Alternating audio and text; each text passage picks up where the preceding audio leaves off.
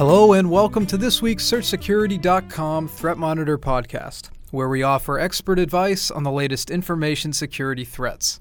I'm Billy Hurley. Security professionals typically overlook the Windows command line, instead, spending their time with more complex GUI based forensics tools.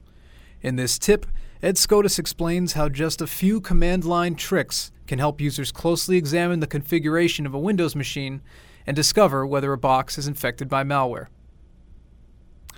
And now for this week's edition of Threat Monitor Finding Malware on Your Windows Box Using the Command Line, written by Ed Skoudis.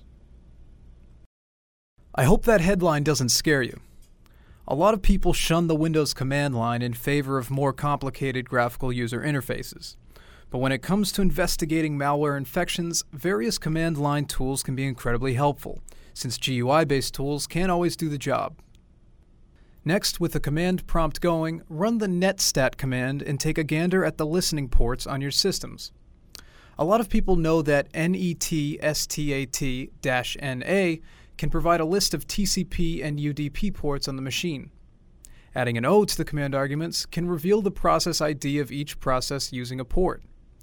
And starting with XP SP2, an added B flag will show the exe name using each port, along with the dynamic link libraries that it has loaded to use the network.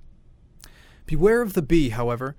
The function can chew up some serious CPU time, tying up between 60% and 100% of your processor for up to a minute. To research a machine's active ports, try searching for specific port numbers in Google. Also, Microsoft has a list of common ports that are used by both Windows clients and servers. You can also research ports associated with both Microsoft and third party applications, as well as official port assignment lists. Reg.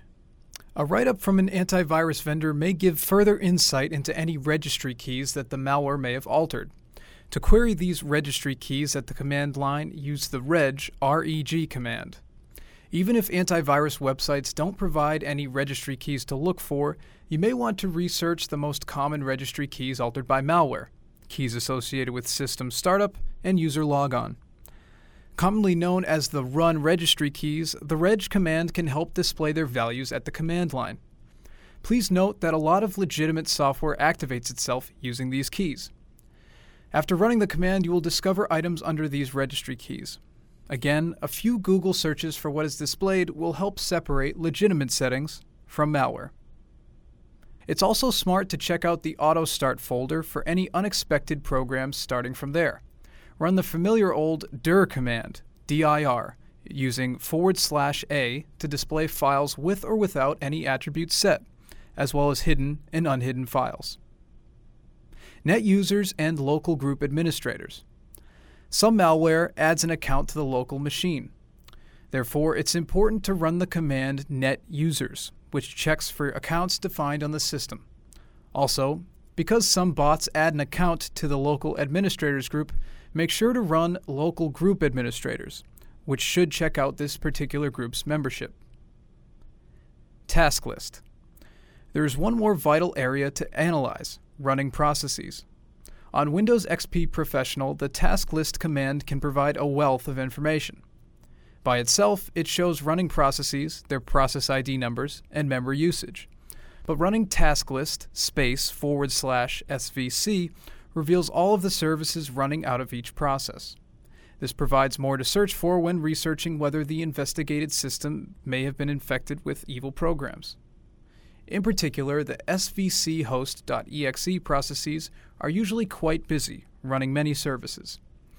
Spyware sometimes inserts additional services into these processes, or others, to monitor or control a machine surreptitiously.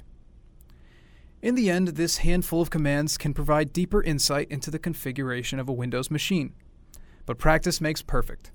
Spend time analyzing clean systems so that you grow familiar with what is on a normal Windows machine. Then you can become more sensitive to the weird stuff that malware may inject. With some preparation and practice, command line skills will significantly improve your understanding of Windows machines and prepare you to battle boldly in the fight against malware. That concludes this week's edition of SearchSecurity.com's Threat Monitor podcast. To read this tip in detail and to see screenshots that correspond with today's reading, visit www.searchsecurity.com forward slash tips.